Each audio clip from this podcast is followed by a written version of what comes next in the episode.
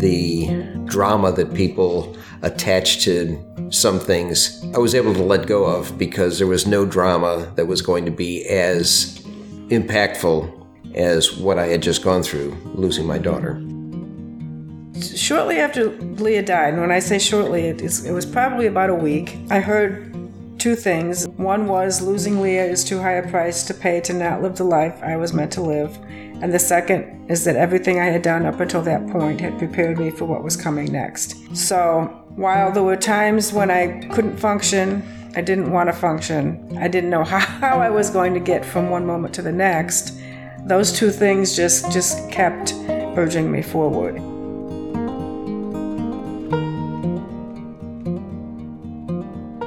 Miss Leah Therese Leffler, 17, of Frederick, Maryland, died Wednesday, November 8, 2000, at Washington County Hospital from injuries sustained in a vehicle accident.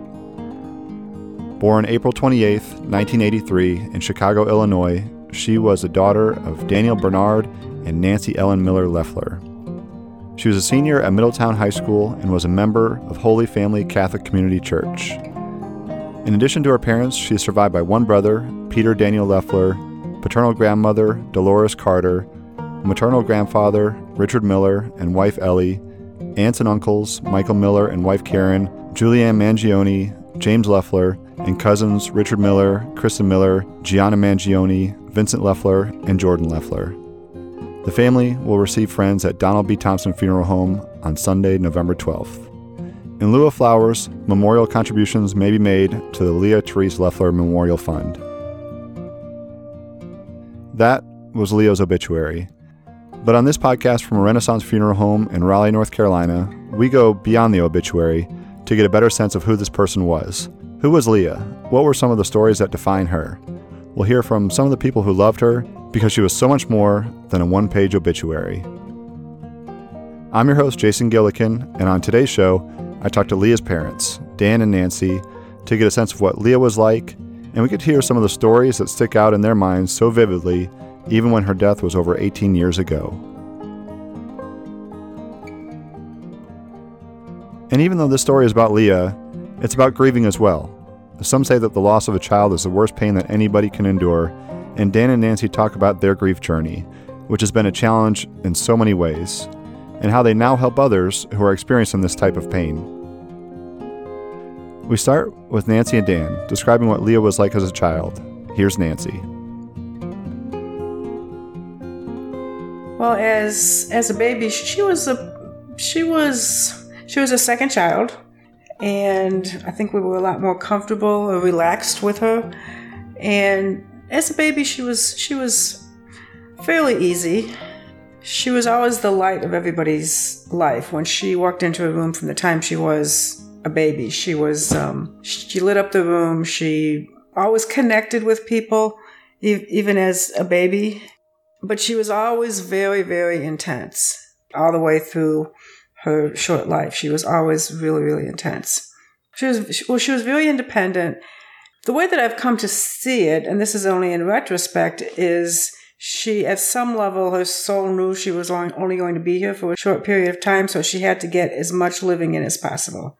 So she was always wanting to be independent and intentional. In, intentional. She, yeah, she was. Um, she was. I don't know what. How would you describe it? Um, stubborn. yeah, she definitely was. She was definitely stubborn. She didn't speak until she could speak in sentences. You knew we knew she understood everything because we would say something to her and we, we could tell she comprehended it. But she would not speak because she could point to something and go, eh, and we'd get it for her. She, but when she started talking, it wasn't sentences. It was, it was really funny. She knew her own mind and she was, you know, kind of determined to follow what she thought was the right path, whether that was saving uh, a turtle that had crawled out across the street and she stopped the car in the middle of a rainstorm with her girlfriend to try to get this turtle off to the side of the road and then came home dripping wet giggling like mad because she had saved the turtle one of my favorite stories from when she was five years old she always wanted to take ballet classes so i signed her up for ballet classes and she wore a leotard. Well, one day I was going to an exercise class and I put on my, my leotard, but she said to me, Are you going to wear your Nancy toad? Because she wore a leotard, so she just figured that I wore a Nancy toad. And that was just, she was completely serious and this little five year old self. So that, that, that tells you a little bit about her comprehension at, at such a young age. Another story that comes to mind was um, uh, the year that we got her a bicycle for, for Christmas. She, she was five again. We got the bike, and uh, I went out and I made sure that I had training wheels for it. And uh, so she was anxious to, to get out and, and give it a whirl. I was behind her holding the seat, trying to help her establish her balance. And she just kept going, no, no. And, and before I knew it, off she was pedaling down the street and I was running to, to, to catch her. Needless to say, her brother, who was a couple years older than her and had never really mastered his bicycle, when he saw her uh, example, it wasn't long before he was riding his bike. And uh, well, she asked you to take the training wheels off after one trip to the corner and back. She just got on and, and it like yeah, that immediately. She was she was uh, athletically inclined and uh, took gymnastics. Oh, here's this is a great story. When she was in, I think fifth grade, we had recently moved from Chicago to Maryland, and she didn't want to move because all her friends were back in Chicago. At the new school, she was still very independent and was starting to make friends, but was just trying to find her place. And she came home one day and in physical education, she had climbed the rope faster and more times than anybody, including all the boys in, in the entire class. And she came down, she said, Everybody here are wimps. I, am stronger than everybody else. And um, I'm sure if, if her friends heard that now that they would laugh because eventually she did make some very good friends yeah. in Maryland. No, no lack of confidence in that yeah. girl. yeah.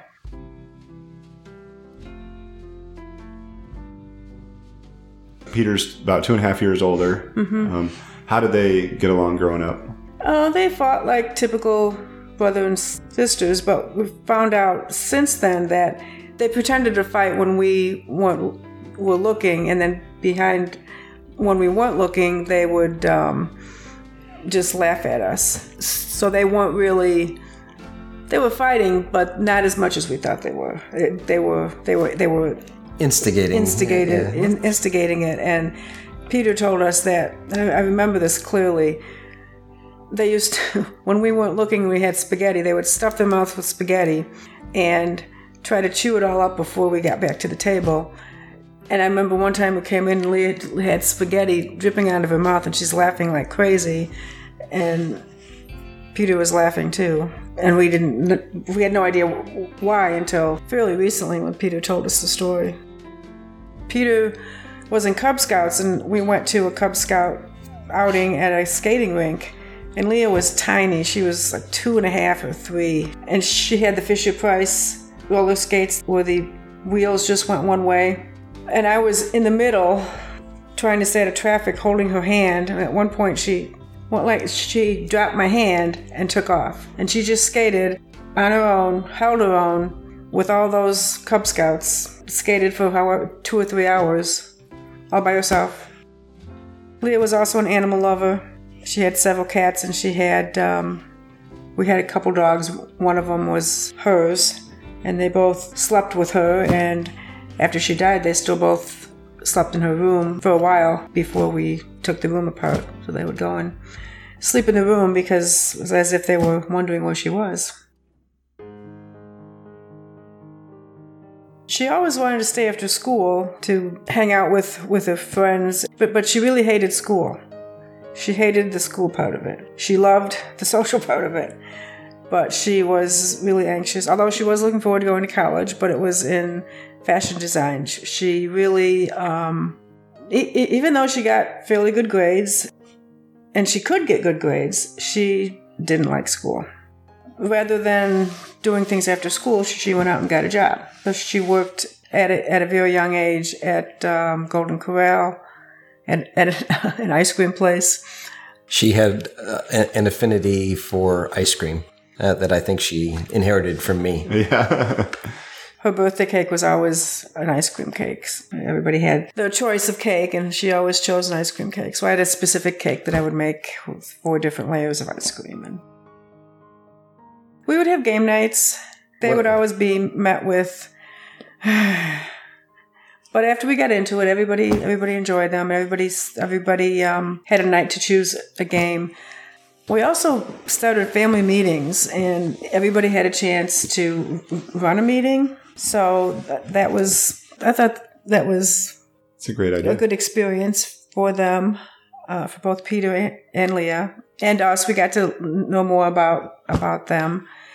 We in Chicago, we love to go to the museums, and at that age, they were still pretty didn't didn't complain too much. There was a children's museum that I used to take Peter and Leah to in Chicago that was free. We took the IC train downtown, and that was free for them. And then we'd go by the lakes. So we like going to the lake in Chicago, um, going to the Children's Museum. Also, the zoo. We love to go to the zoo no matter where we lived. I think one of our favorite adventures as a young family, though, was walking to the ice cream store and, and getting ice cream and then walking back. And inevitably, as little kids, you know, the ice cream would be melting and dripping down your hands. And Leah was always pretty particular about Make- capturing every last drop. She was. So she was, she uh, would, wa- would not waste her ice cream. She would not. And then we would go to the park. Right. Go to the park and play in the swings and another favorite activity. Do you remember favorite flavor? Blue Moon. What's Blue Moon? It's this or bubblegum. Both. Yeah. It was. It was. Well, I don't even know what it is. Food coloring? Yeah, It was I, am sure. Yeah, It, would- it made her mouth blue. That was when she was, I don't know, a preteen. preteen. We used to vacation in, in Ludington, Michigan. From the time our kids were two ish up until the time we moved away from Chicago. And it, it was just, it was a great week on a lake, just swimming and fishing and relaxing. And this ice cream place was one of the places we'd have to, have to go to at least once during the week. And I'll let you tell the pig story. we had a um, a feast, and the family that owned the cottage up there had a uh, rented a, a big grill and uh, got a suckling pig. Uh, so here we were out there roasting this thing all day long, get you know getting it uh, just right. Of course, it was an entire pig, so the kids were um, just like amazed that uh, there's this pig with an apple in its mouth, just staring uh, out, uh, and that became a game of uh, pig on a stick and chasing each other around the uh, the yard, and it just happened to be uh, another one of those memories that we have pictures, uh, family pictures of uh, the kids with the you know the pig uh, and The pig's head after it was cooked. right. And it was usually Fourth of July when we went up there, so we would do fireworks off the off the pier. Right. Well, we did go to Disney World one year. That was about the time when uh, Honey, I Shrunk the Kids Oh yeah. was um, big. We have photos of them on the bee that was in the movie, and uh, they played the flight in the background while they were. Well, the funny story about that is that I think they were like nine and seven. Peter was nine and Leah was seven, and Leah was uh, holding onto the bee and just laughing hysterically, and Peter was. I said, Leah, you're supposed to be acting scared. and she was just laughing hysterically. He's trying to act scared, and he's just shaking his head because Leah was just wasn't quite getting it, but she was having fun. And the Yeah. pictures are hysterical.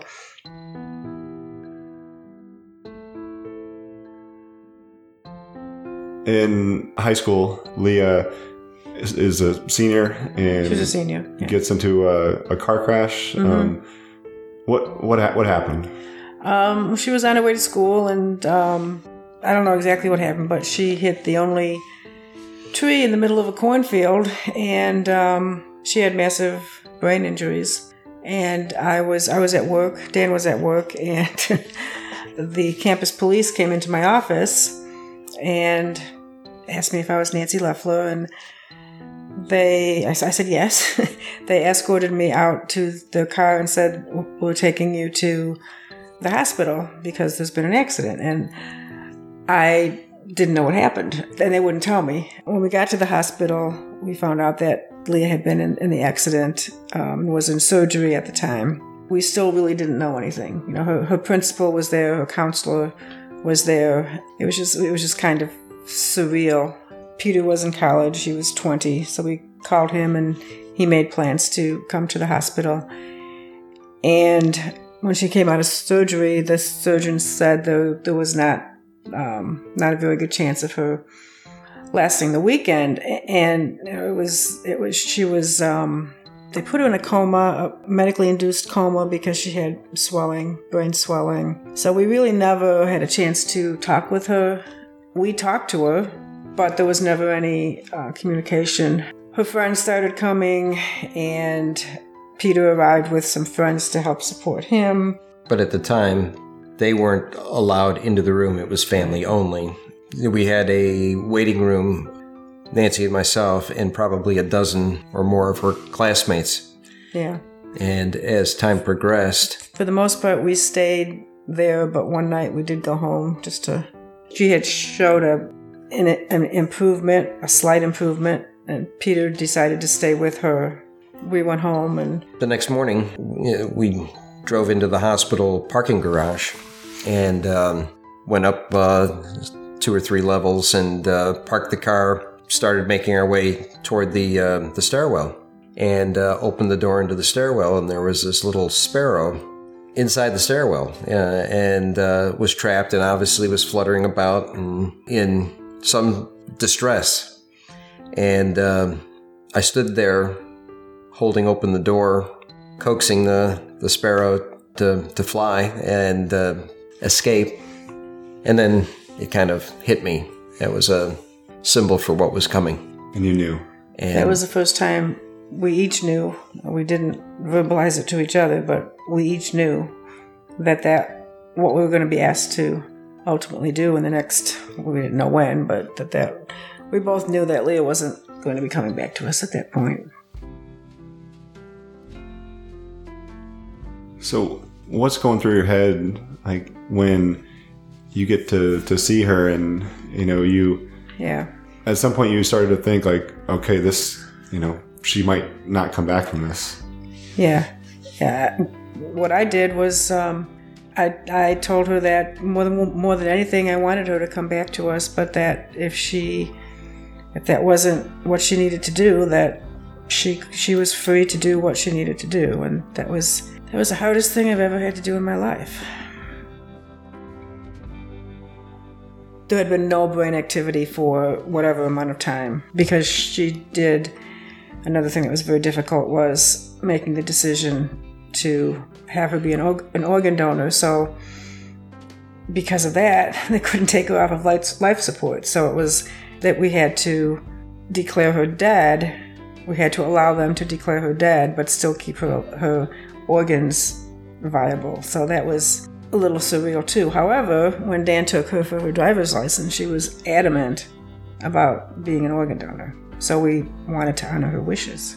uh, we invited her classmates who were still in the waiting room to join us and um, to say their goodbyes. We felt that really the dawning of some of the grief work that we do um, started that day when um, we realized that these kids had no idea or appreciation of what was happening and they needed to have that to say those goodbyes. It wasn't just her friends, it was some of our friends were there too. And we asked whoever wanted to go in. You know, we, we gave everybody the opportunity, and everybody everybody said yes.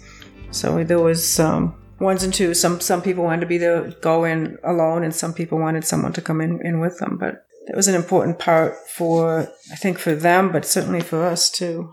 At some level, I don't know. I don't think at the time we knew. What about you guys though? Like, how did you how did you get a chance to grieve? I mean, how like how does that How does Yeah. that work for you? Yeah, it um, certainly we we each had to do it in our own individual ways.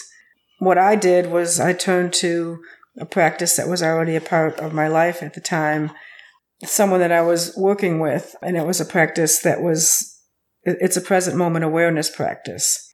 And What does that mean? What's the what, present moment yeah, what is that? What does that mean? Uh, It means that I was at, I was able to be with the pain of losing Leah without the stories that my head wanted to spin about it. So I could, I could, and it was it's a heart centered practice, and I was able to bring my feelings into my heart, and eventually I learned how to let my heart hold those feelings and then transmute them. And as I started to process my grief this way, I was just amazed at, at how powerful it was and how whenever I was able to be with my feelings in my heart, that I would always receive blessings and grace.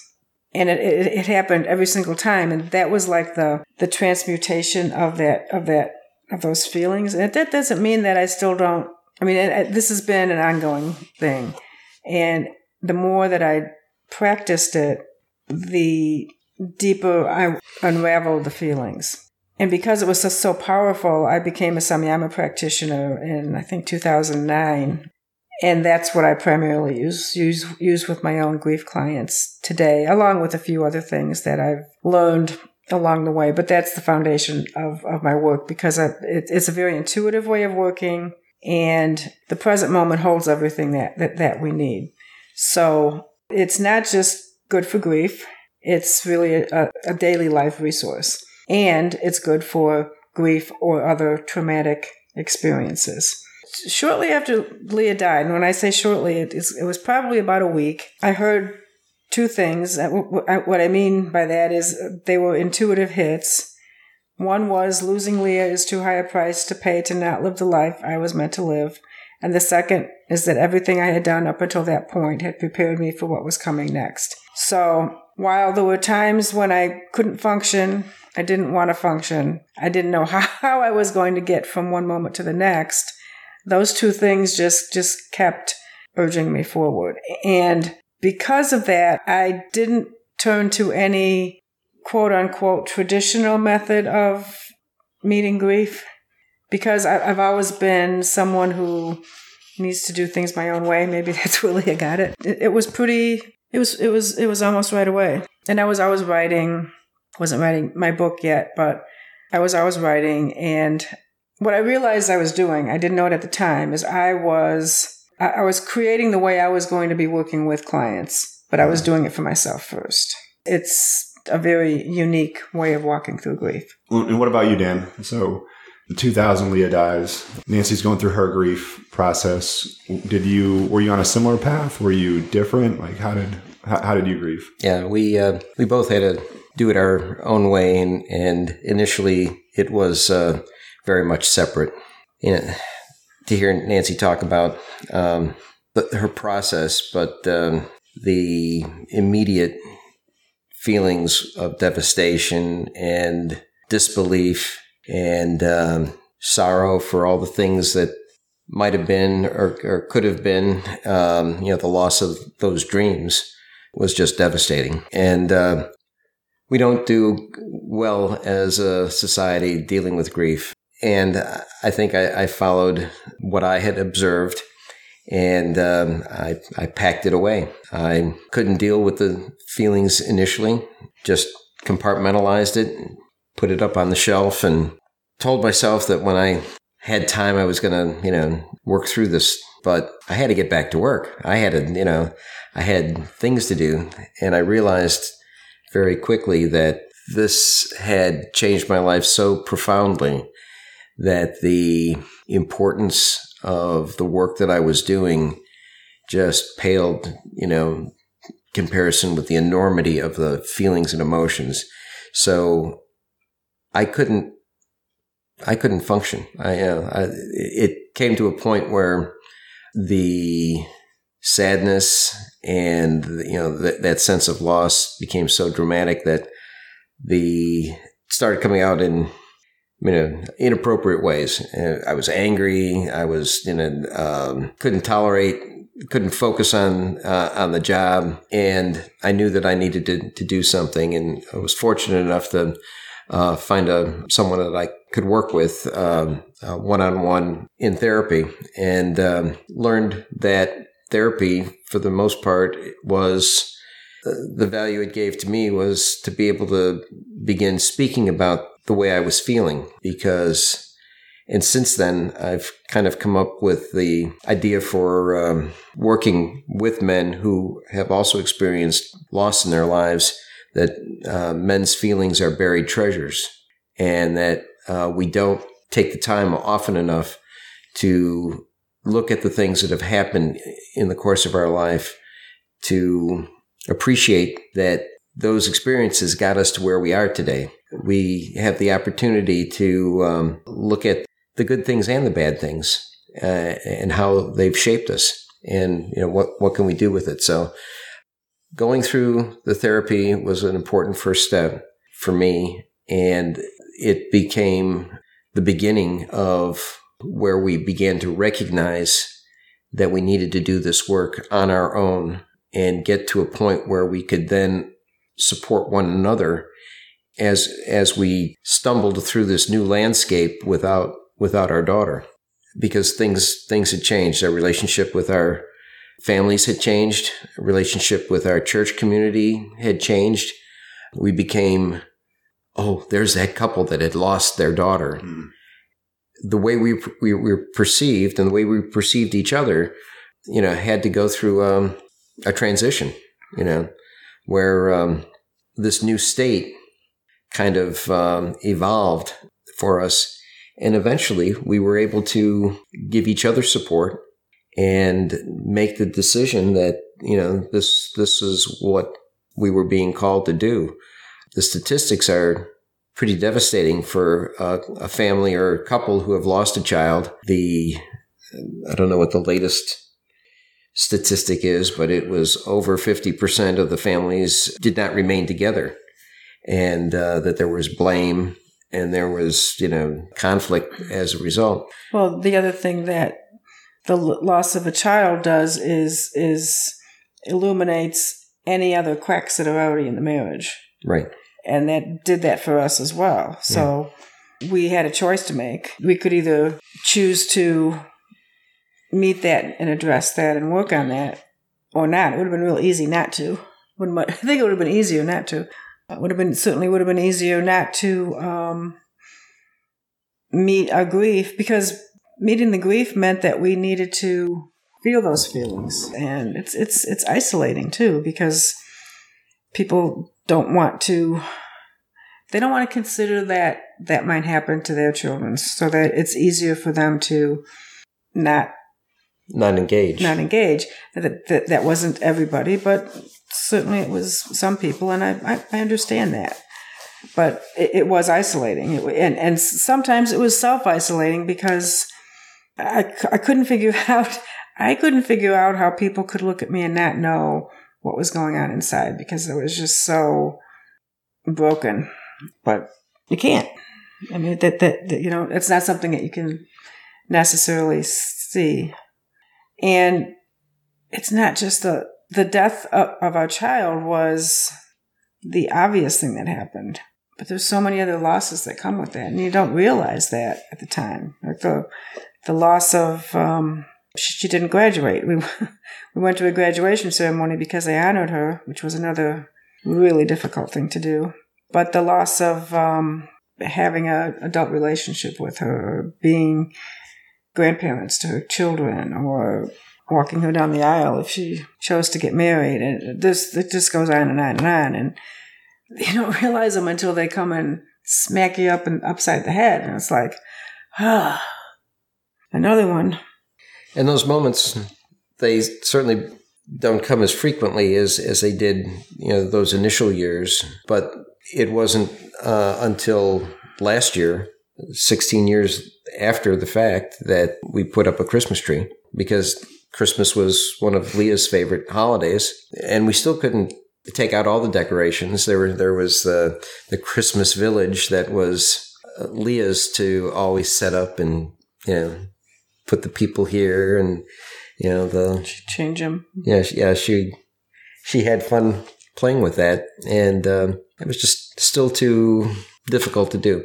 And so you give yourself permission to not celebrate the way you used to, and to create new traditions, and to find joy in other other ways because you know we certainly have found joy in our lives again.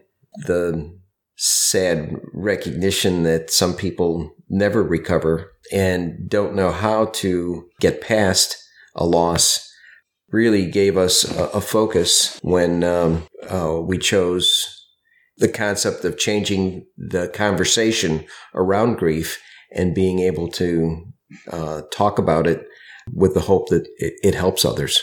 Yeah. And it's really giving people permission to talk about the uncomfortable things and, and teaching them how to be with the uncomfortable feelings because we don't like to be uncomfortable. We like, as Dan was saying, he wanted to put them away and hope that if he kept them up there long enough, they would go away. And they don't. They just get louder.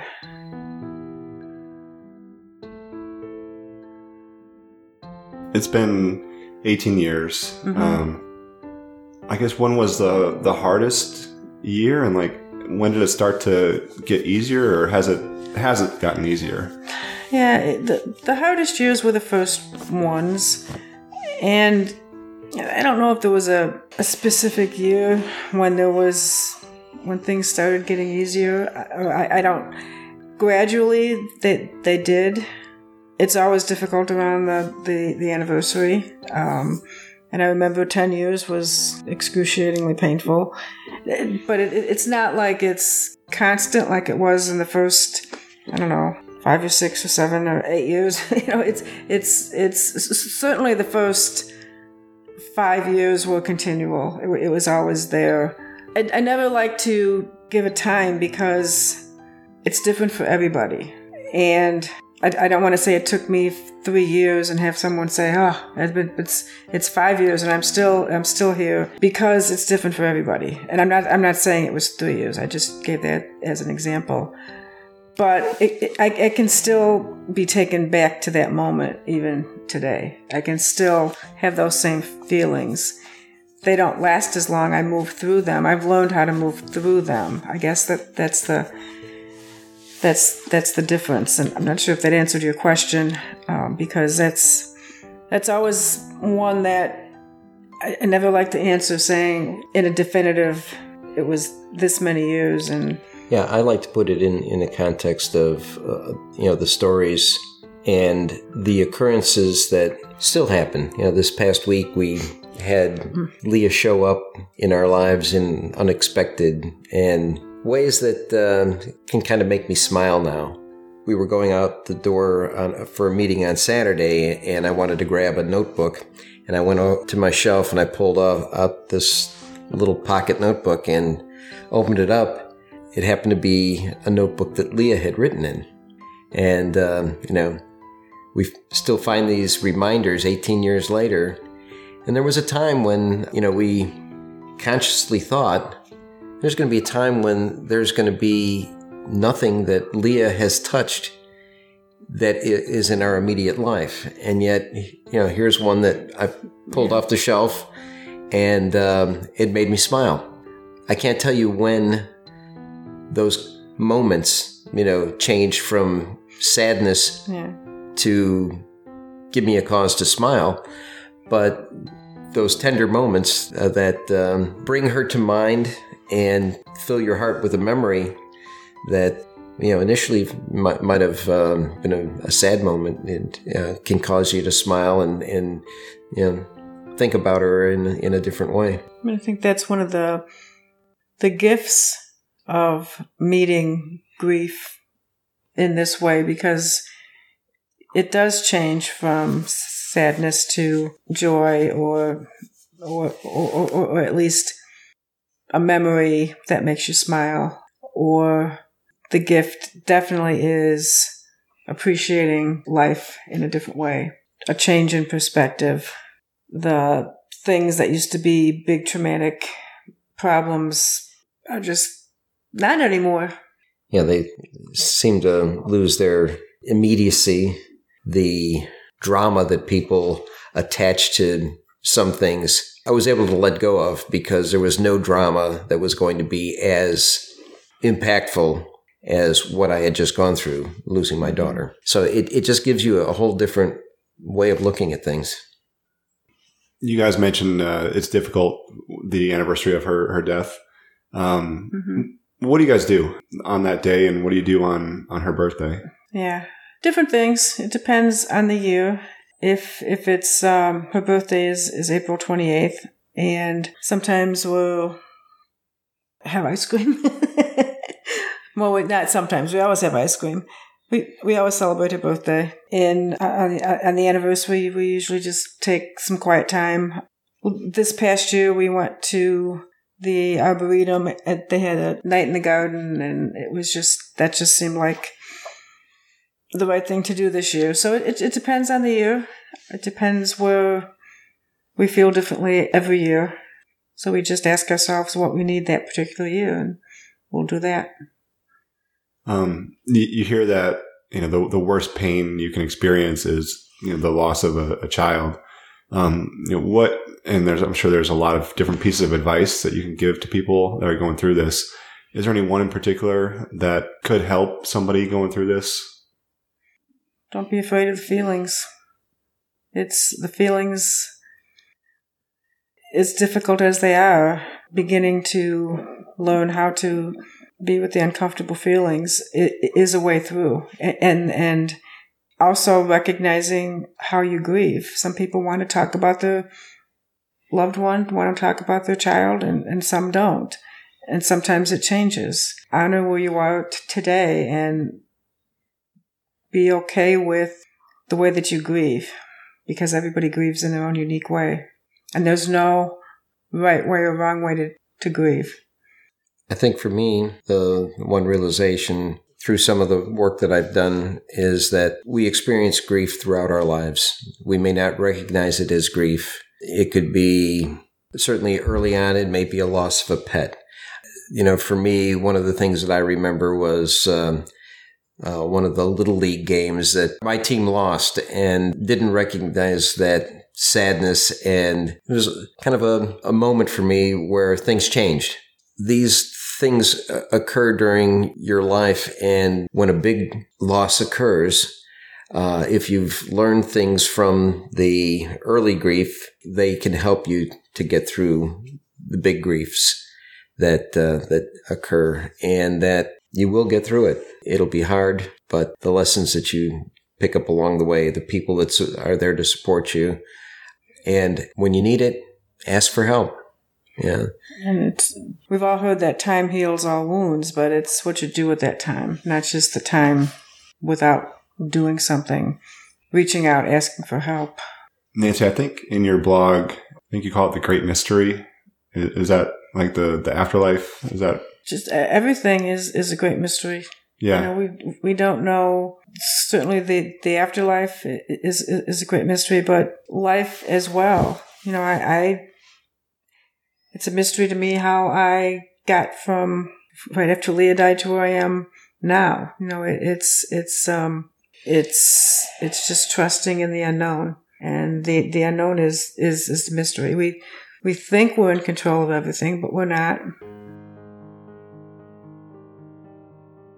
Now, um, do you guys talk to Leah, and what do you say if you? I don't know if you want to care to share that. Um, yeah, I, I, I talk to her. Um, I'll, I'll, um, sometimes I'll ask her questions, or sometimes I'll just, um, ask her if she's, if she's around. sometimes I just tell her about my day. Sometimes I just tell her I miss her. Yeah, sometimes, um, we share a song together. Something will come on that will remind me of her, and um, I'll be thinking of her. One of the early moments when I was definitely aware of uh, Leah was uh, when we were still living in Maryland. When she was a little girl, she couldn't quite say squirrel. She called them quirlos. I was going down in the yard to do something. We had a almost an acre of land, and toward the back was kind of wooded. As I walked down the hill, came by this little tree, and I was thinking of her and uh, you know missing her, and it was just really one of those uh, moments when I had her really firmly in my head, and out of this tree, this little baby squirrel plopped right down in front of me. And it shook itself and it looked up at me, and I looked down at it, and off it scampered. And I thought, there's my little Quirlo. she came to visit me. And, uh, yeah, just out of the blue like that, those moments are precious and, and they continue to happen. And the synchronicities that keep you in touch with the ones that you've, you've, uh, loved and lost can bring a smile to your face.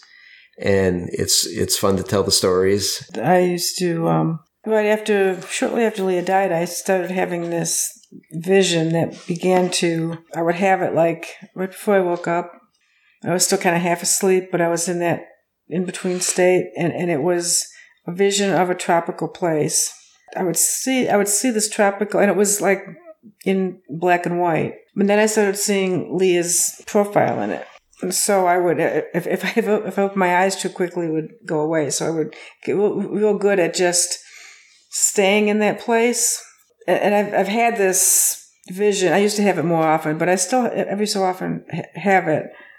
But in December, we were in Costa Rica and we came around this bend and this, on this walk we were on. And all of a sudden I saw the exact same tropical scene that was in my vision. And it was just, it just, I just got chills. I was like, I said, Dan, I, I don't even know what I said to you, but it was like, I, I think I just said, there it is. And that was one of those moments too. Yeah, it was like you're supposed to be there. Yeah. Yeah, it's like uh, signposts uh, on our journey. You're meant to be here, and yeah. you know this is you're on the right path. It does feel good to talk about her and share stories and um, and call her to the room and to be here with us. Well, it certainly isn't the path that we expected to be on or would have chosen, but we said yes to the path that we are on.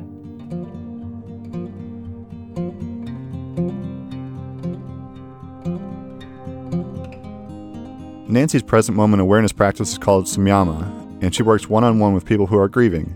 She wrote a book called The Alchemy of Grief Your Journey to Wholeness about her loss and helping others grieve.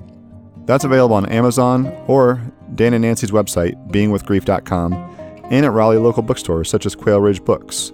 And depending on when you listen to this episode, her companion journal is out now as well, so check that out. Dan has found a practice using the grief recovery method and has become a grief recovery specialist. This grief recovery is typically done in groups, and it's mostly with men because we're uncomfortable sharing and need to learn how to grieve, and, and usually we're pretty terrible with feelings. Thank you, Dan and Nancy, for sharing your journey. And thank you for listening to the Beyond the Obituary podcast from Renaissance Funeral Home in Raleigh, North Carolina. I actually met Dan and Nancy at a monthly meetup group at the Renaissance called Death Cafe, where anybody can come and talk about their feelings on death, grief, afterlife, burial, all in a comfortable, no judgment zone. I'll be sure to put information about the next meetings in the show notes. This episode was edited and produced by me, Jason Gillikin, for Happy Hippo Digital. If you like the show, be sure to subscribe, rate, and review on Apple Podcasts or wherever you listen. Share or tell a friend too. Those are the best ways to get the word out there about this show. Until next time, I'm Jason Gillikin, and you've been listening to Beyond the Obituary.